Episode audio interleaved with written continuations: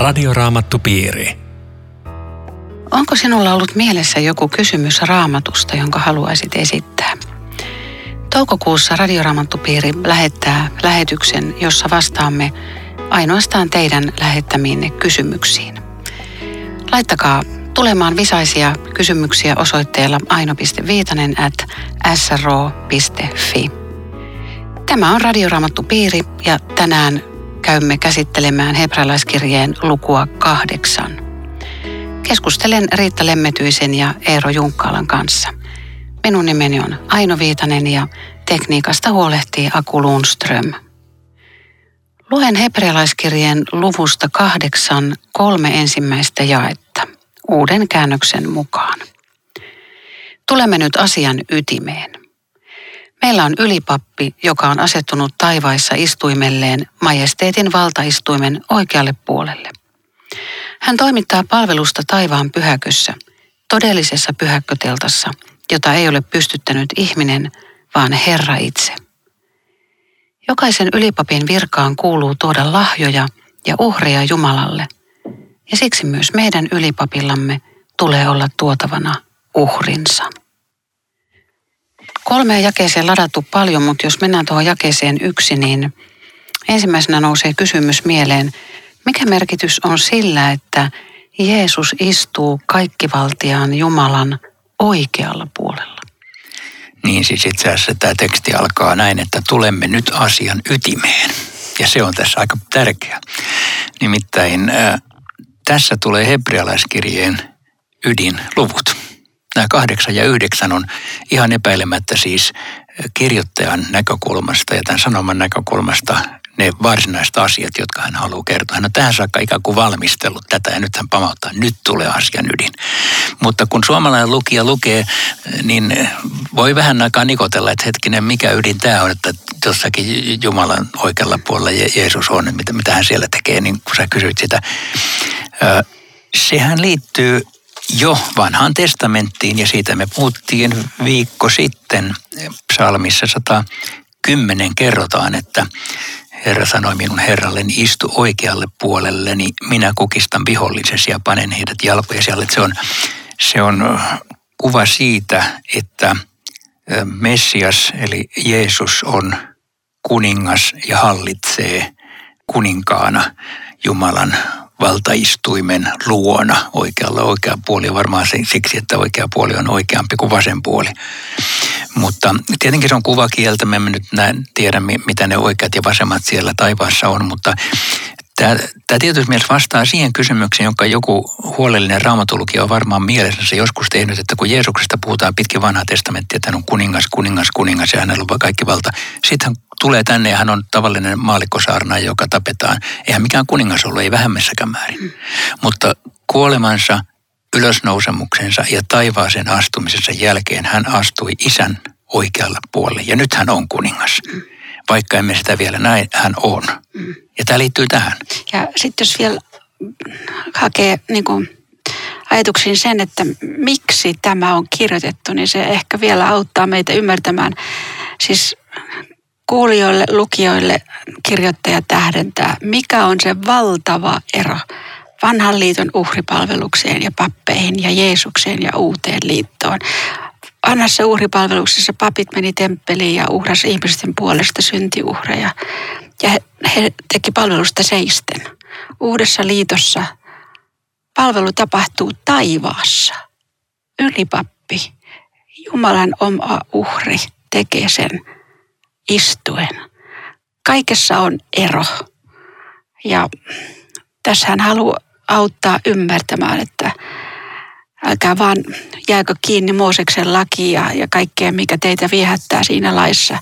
Muuten tuotte vaan varjokuvissakin. Joo, ja tämän selityksen jälkeenkin ihminen voi miettiä, että mikä merkitys sitten sillä vanhalla oli, jos se on näin tavallaan arvoton. Miksi ihmeessä tuhat vuotta uhrattiin uhreja? Mutta näin, mä ymmärrän sen näin, että, että se oli tietynlainen Jumalan antama havaintoopetus mm. tästä aiheesta, joka on sanottu, että veri tuottaa sovituksen, että he ymmärtäisivät, että sitten Jeesuksen tullessa se niin kuin loksahtaa paikalleen tätä se tarkoitti, tähän se viittasi, tässä on täyttymys, sitä ei enää tarvita, mutta sillä oli merkitys. Mm. Et jossain, jossain määrin voi ajatella myöskin näin, että, että Jumalan armoa oli se, että eläinuhrit hyväksyttiin. Se oli armoa silloin, että tämä kelpas minun syntini tähden minun ei tarvitse kuolla, elämän pitää kuolla. Mutta niin kuin sanot, se on, opetti vuosisadasta toiseen, että uhria tarvitaan. Mutta toisaalta sitten voisi niin kuin hiukan toinen tulokulma, että eläinuhrit eivät voineet tehdä ihmistä täydelliseksi. Jeesuksen uhrikaan ei tee ihmistä tässä ajassa täydelliseksi. Jumala katsoo meitä ikään kuin täydellisinä, koska Jeesus on täyttänyt lain. Me ei tulla täydellisiksi, mutta, mutta meidän asema Jumalan edessä on muuttunut. Jaa. se vei vähän kauas. Joo, ei, ei kyllä, kyllä, just noinhan se on. Ja noinhan se on. Mutta että siis se, se että me, me olemme täydelliset siis mm. Jumalan nimenomaan tämän uhrin perusteella täydelliset. Mm. Mutta olemukselta me emme ole just niin kuin sä sanoit, että me emme muutu siis sillä tavalla mm. pyhiksi, että meidän olemuksemme olisi täydellisesti muuttunut. Mä oletan, että tässäkin luvussa on semmoisia jakeita, jotka saa ihmisen nikottelemaan. Ja tässä tulee taas tämä toivat uhreja Jumalalle. Joku ihminen ajattelee, että, että miksi ihmeessä ylipäänsä tämmöistä tarvittiin. Että jos nyt Jumalasuhde ei ole kauhean ehyt, niin välillä pätkii, mutta so what, what. Ja oikeastaan tämä on jatkuva viesti siitä, että jos olisi ollut joku muu tie ihmisen Jumalan yhteyteen ilman uhria, ilman Jeesusta, ilman muuta Jumalaa sitä käyttänyt, mutta ei, ei ollut muuta. Niin, ja jos, jos meidän vaelluksemme olisi riittävää, niin ei tarvittaisi mitään sijaista, joka paikkaa sitä. Mutta kun se ei ole ei. riittävää, se jää aina vajamittaiseksi. Tuossa jakeessa kaksi sanotaan, että hän toimittaa palvelusta taivaan pyhäkössä. Minkälaistahan pappispalvelusta Kristus siellä taivassa tekee? Mun mielestä me vastattiin tähän edellisessä luvussa, tai, tai täällä on mun mielestä oikein kaunis, väkevä vastaus. Hän elää iäti rukoillakseen heidän puolestaan.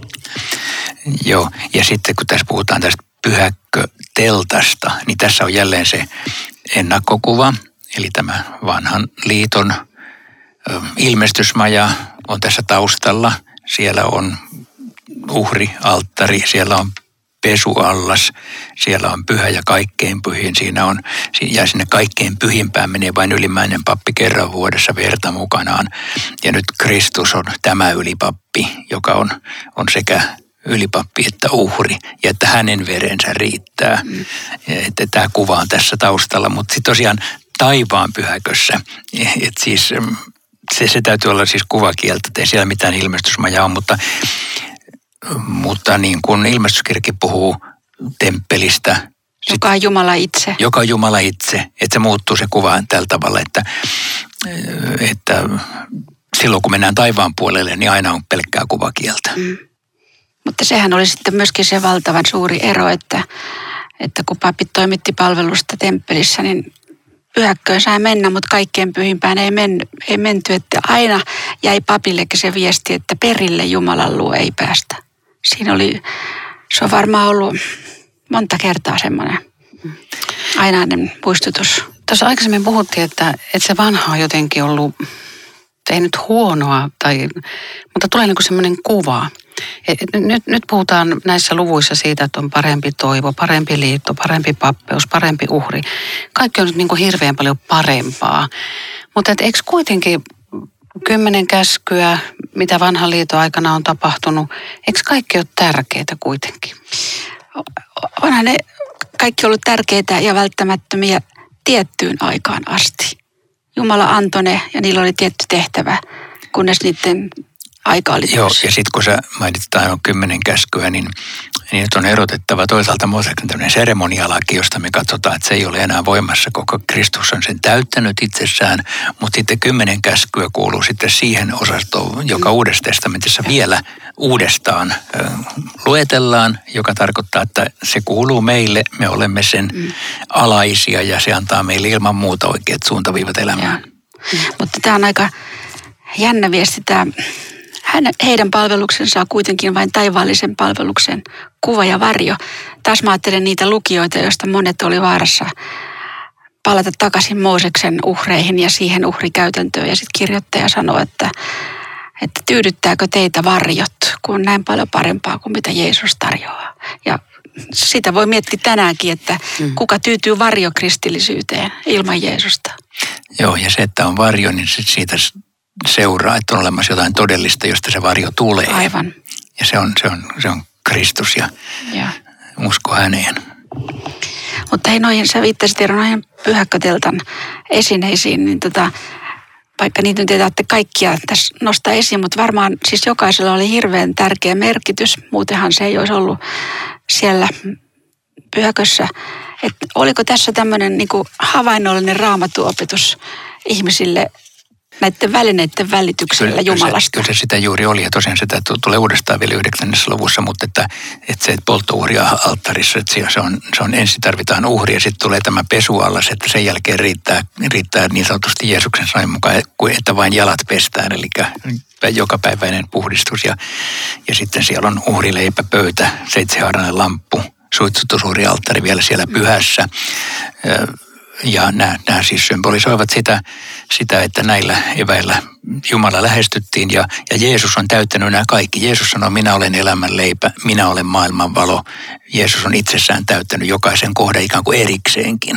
Puhumattakaan sitten, että liiton arkku, joka tosiaan, josta voitaisiin puhua viikon kuluttua, vähän enemmän, mutta se oli siellä kaikkein pyhimmässä, kaikkein tärkein esine, koska sen kannelle verta pirskotettiin suurena sovituspäivänä.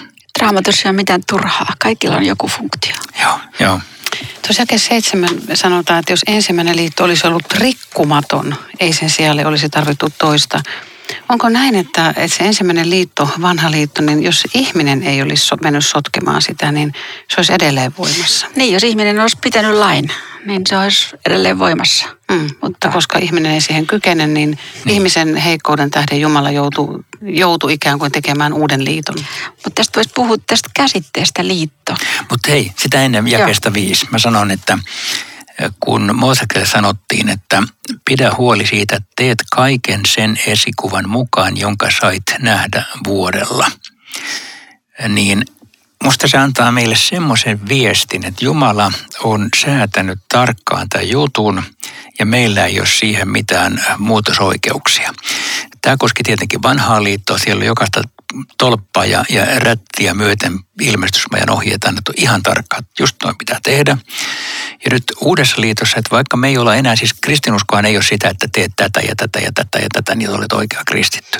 Niin kuitenkin on niin, että Jumala on sanassaan antanut tietyt reseptit ja ohjeet, ja meille ei ole siihen oikeutta sanoa, että no en mä viitti tota ihan pitää, tai ei se nyt ihan noin voi olla, vaan tee tarkoin sen mukaan kuin. Eli tämä, tämä, tämä laki on niin voimassa edelleen. On. Että Jumalan sana on Jumalan sana ja meillä ei ole siihen valitusoikeutta, mutta onneksi meillä on, meillä on myöskin tie niin, ja sitten kuljettaa. tullaan siihen, kun ihmiset tulkitsee sanaa eri tavalla, että miten mikäkin tarkoittaa, niin sitten tulee niitä erilaisia listoja, että miten pitää elää ja mitä pitää täyttää. Ja jonkun ei tarvitse täyttää mitään ja jonkun pitää täyttää niin, että Hikipä, hikipäässä Kyllä, ja, ja silloin me tarvitaan niin ne raamatun päälinjat ja pääohjeet ja sitten tietenkin tie Jeesuksen yhteyteen. Ja. Tämä on Radioraamattu Piiri. Ohjelman tarjoaa Suomen raamattuopisto. www.radioraamattupiiri.fi Keskustelemme Riitta Lemmetyisen ja Eero Junkkaalan kanssa hebrealaiskirjeen luvusta kahdeksan. Minä olen Aino Viitanen. Meillä nyt vilisee tässä tekstissä liittoja. Ensimmäistä liittoa ja, ja, ja nyt sitten uutta liittoa. Mikä tämä liitto on ja voiko sitä verrata vaikka avioliittoon? Meneekö tämä liian kauas? Jos vanhan testamentin liitto ajattelee, että ylipäänsä kun Jumala solmi liiton, niin se oli tavallaan jotain semmoista, että niin kuin väkevämpi taho lupasi toiselle, joka on heikompi, oman suojansa, oikeudellisen turvansa. Ja siihen liittyi sitten molemmin puolin velvoitteita. Ja Jumala sitoi itsensä niihin ja noudatti ne. Ihminen rikko puoleltaan ja sortu aina uudelleen vanhassa testamentissa epäjumalan palvelukseen. Ja nyt tullaan semmoiseen kohtaan Jeremian kirjassa tässä kohta, jossa Jumala ei sano, että mä yritän teidän kanssa vielä kerran. tuottaa aika surkeita, mutta kokeillaan nyt vielä tämä kerta. Vähän sanoo, että minä, mulla on uusi suunnitelma, uusi liitto ja se on ihan erilainen kuin se vanha. Uusi, vanha sanoo, että sinun pitää näin ja näin ja näin. Uusi sanoo, sinä saat anteeksi. Joo, tämä, tässä on pitkä sitaatti Jeremian kirjasta ja nimenomaan tämä uusi liittoteema siellä. Että Jeremiahan eli siinä vaiheessa, jolloin Babylonian pakkotirtolaisuus oli kynnyksellä ja tavallaan kaikki vanhat yritykset oli ikään kuin romuttumassa siinä, että, että kohta meni temppeli ja meni, meni kaikki, mitä sillä kansalla oli. Ja, ja sit, sitä ei voinut rakentaa enää uudestaan. Ja sitten kun rakennettiin uusi temppeli, niin siinäkin, siinäkin jäi vielä pieni semmoinen epävarmuus pakkosiirtolaisuuden jälkeen, että täyt, on, riittääkö tämä ja täyttääkö tämä. Ja niin sitten kun Jeesus tuli, niin sitten tuli niin kuin varsinainen vastaus siihen ja täyttymys. Mm. Tässä muuten puhuttelee, sä mainitsit Jeremian, että tässä on pitkä sitaatti todella Jeremialta, mutta tämä puukataan kirkkaasti Jumalan sanaksi. Mutta nyt Jumala moittii kansansa ihan suoraan sitaatti ihan niin kuin Jumalan suusta suoraan, joka kertoo me, meille sen, että se on väkevää Jumalan sanaa myös, mitä vanha testamentti puhuu. Joo, se on aika kiva. Se on to, toisaalta on tätä pyhä henki on Daavidin suun kautta puhunut tai Jumala on puhunut ja sitten siteerataan psalmia, niin kuin tässä Jeremia, että, että tämä on Jumalan sanana. Uusi testamentti pitää vanhaa testamenttia koko ajan. Mutta sitten tulee näitä ero ja se ei ole samanlainen liitto kuin se, jonka tein heidän isiensä kanssa. Ja sitten tulee näitä eroja. Noukitaanko näitä? Yksi on ainakin selkeä. Minä panen lakini heidän sisimpäänsä. Mites me sanottais ihmiselle, että miten niin mun sisimmässä on tämmöinen laki? Niin, mikä se Kenen on? sisimmässä on? Onko kaikki? Mikä se on? Onko se oma tunto? Niin. Siis omatuntohan ei Ei se välttämättä. välttämättä siis aina ohjaa oikeaan. Se riippuu, se oman tuntokin orientoituu jonkun niin kuin konseptin mukaan. Mm. Mutta kyllä se nyt kun kristityllä omaa tuntoa voisi ajatella, että se on se, on se sisäinen ääni, jonka, jonka Jumala niin kuin tarttuu. Olisiko siinä semmoinen ero, että kun vanha liitto korosti sitä just, että sinun pitää näin ja näin ja näin, niin sitten kun ihminen on saanut uudesti syntyä ja pyhä henki vuodattanut rakkauden ihmisen sydämeen, niin tulee semmoinen halu elämässä toteuttaa Jumalan tahtoa. Se ei ole enää semmoinen, sinun pitää vaan, vaan tuntuu hyvältä, että mä elän niin kuin Jumala sanassaan kehottaa. Ja tätä ei ihminen itse saa aikaiseksi, että voisi sanoa, että tämmöinen kuuliaisuus, se on, se on lahjakuuliaisuutta sekin. Mun tulee tuosta kestä kymmenen kaksi eri ulottuvuutta mieleen. Toinen on, on se, että, että jos vaan niin suhteellisen normaalistikin pieni lapsi saa kasvaa, niin hänellä on itsestään ihan käsittämätön oikeudentaju, jos ihminen ei mene sitä niin kuin sorkkimaan. Kyllä lapsi tietää ja osaa katua ja suree ja kokee empatiaa ja, ja että heillä on niin kuin ihan käsittämätön niin kuin oikeudentaju. Mutta sitten, sitten tässä tämä toinen ulottuvuus, kun tämä toinen jae tai lause on siinä, että minä olen heidän Jumalansa ja he ovat minun kansani. Että mistä ajasta tässä puhutaan? Että mitä se tarkoittaa? Tuntuu ihan niin kuin, että oltaisiin ilmestyskirjassa jo, että minä olen heidän Jumalansa ja he ovat minun kansani. Että niin kuin semmoinen tosi vahva ilmaisu, että tulee niin kuin semmoinen niin kuin kerroksittainen ajatus tästä koko jakeesta. Mitä te ajattelette tästä? Niin. Ollaan me kaikki Jumalan kansaa. Nimenomaan. Siis tässä jakeessa yhdeksän on tämä vanhan liiton kansa, joka ei pysynyt liitossa. Ja minä teen liiton Israelin kansan kanssa ja, ja niin edelleen. Niin tämä, tämä jälkimmäinen voisi tarkoittaa, että hän tekee liiton sen kansan kanssa, joka uskoo häneen ja siihen kuuluu sekä pakana kristittyjä, eli, eli Israelin kanssa ulkopuolelta tulevia, että tietenkin juutalaisia, jotka uskovat häneen. Ja tässä ei määritellä sitä vielä, että kuinka suuri prosentti on kumpaakin. Tällä hetkellä, jos me yritetään soveltaa se tämän päivän maailmaan, niin Jeesuksen uskovia juutalaisia Israelissa on tosi vähän.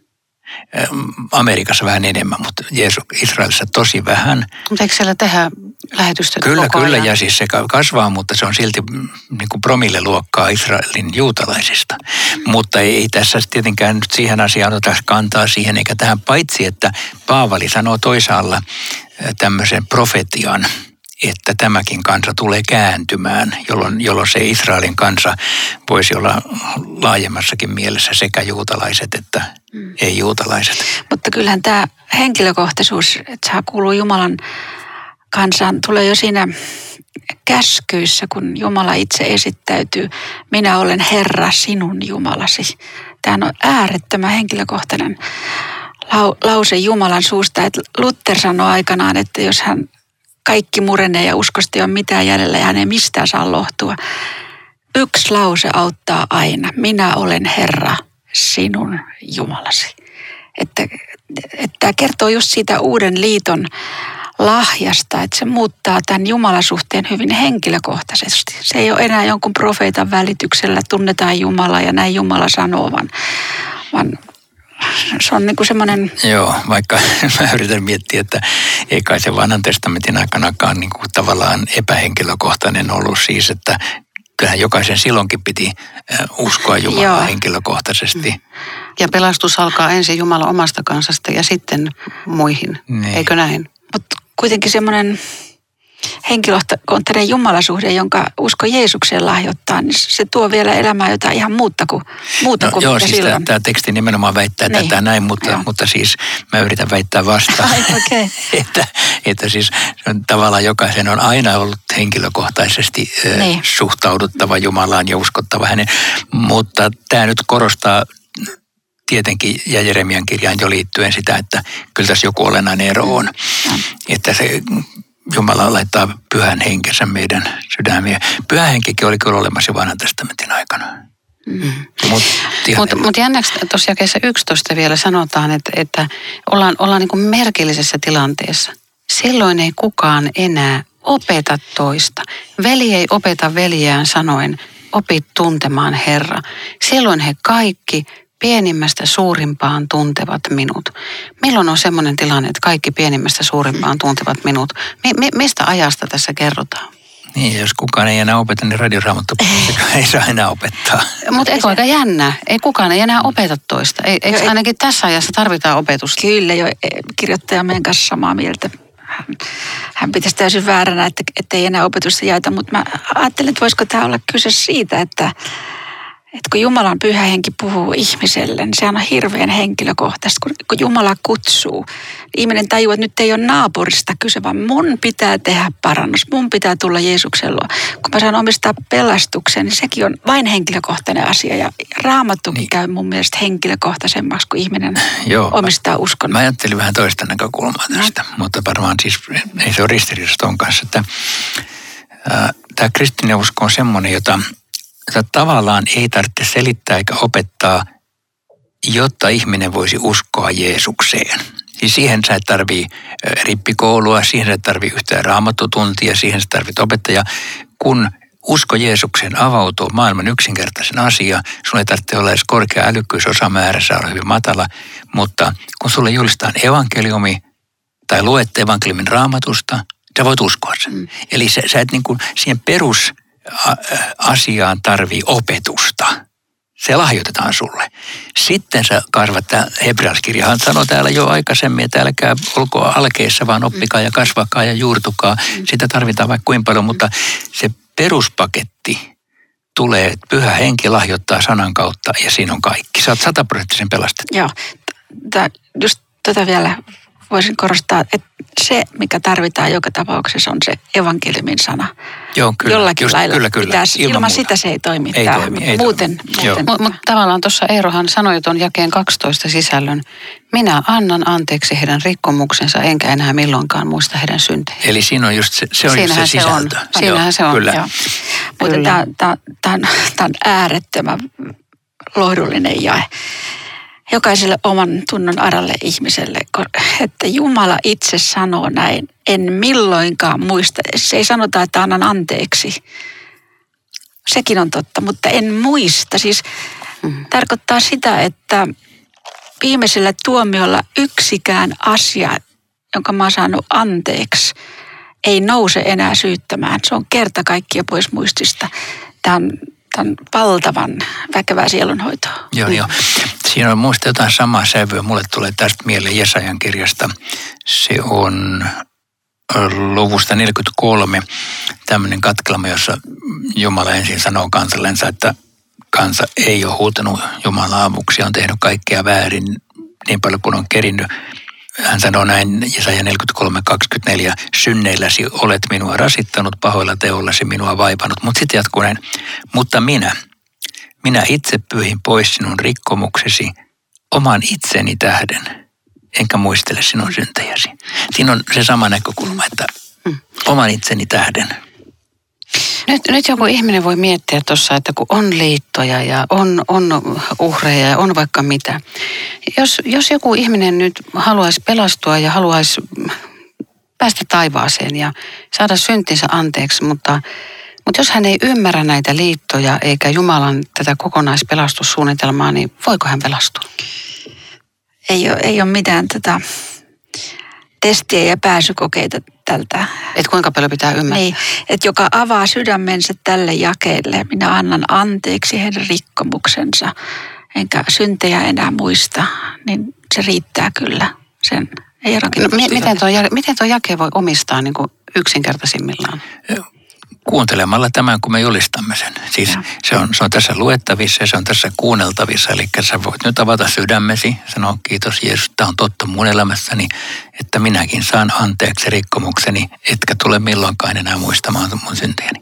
Ja kun tämän ihminen sanoo Jumalalle, niin hän on pelastettu. Ja, ja tämmöisen liiton Jumala on solminut Jeesuksessa ihmisen kanssa. Mun tulee tuosta Jesajan kirjasta mieleen, jota Eero siterasit vielä tämä jae kuusi, se loppu. Se liitto on suurempi, se perustuu suurempiin lupauksiin, että Jesajas on tämä väkevä kaunis sana, että vaikka vuoret järkkyisivät ja kukkulat horjuisivat, minun rauhan liittoni ei, rauhan liittoni ei horju, armoni ei väisty, että näiden lupausten varassa saa jatkaa matkaa. Radioraamattu piiri. Kiitos jälleen ystävät mukana olosta. Rukoiletko Riitta tähän loppuun? Rakas taivaallinen Isä Jeesuksessa Kristuksessa, me kiitämme sinua ihmeellisistä sanoista, joita sanasi on tulvillaan ja ennen kaikkea siitä, että ne koskee minua ja jokaista meistä. Tällaisen liiton ja suhteen haluat solmia jokaisen kanssa – jossa saa anteeksi ja jatkaa matkaa vapaalla omalla tunnolla. Herra, tälle avaamme sydämemme ja kiitämme tänään anteeksi annon lahjasta ja uuden liiton lupauksista. Amen. Lähettäkää meille kysymyksiä. Vastaamme niihin toukokuun viimeisessä lähetyksessä. Ja kysymyksiä voit laittaa osoitteella aino.viitanen at sro.fi. Kiitos mukana olostasi. Palataan jälleen viikon kuluttua. Hei hei. Radioraamattupiiri. www.radioraamattupiiri.fi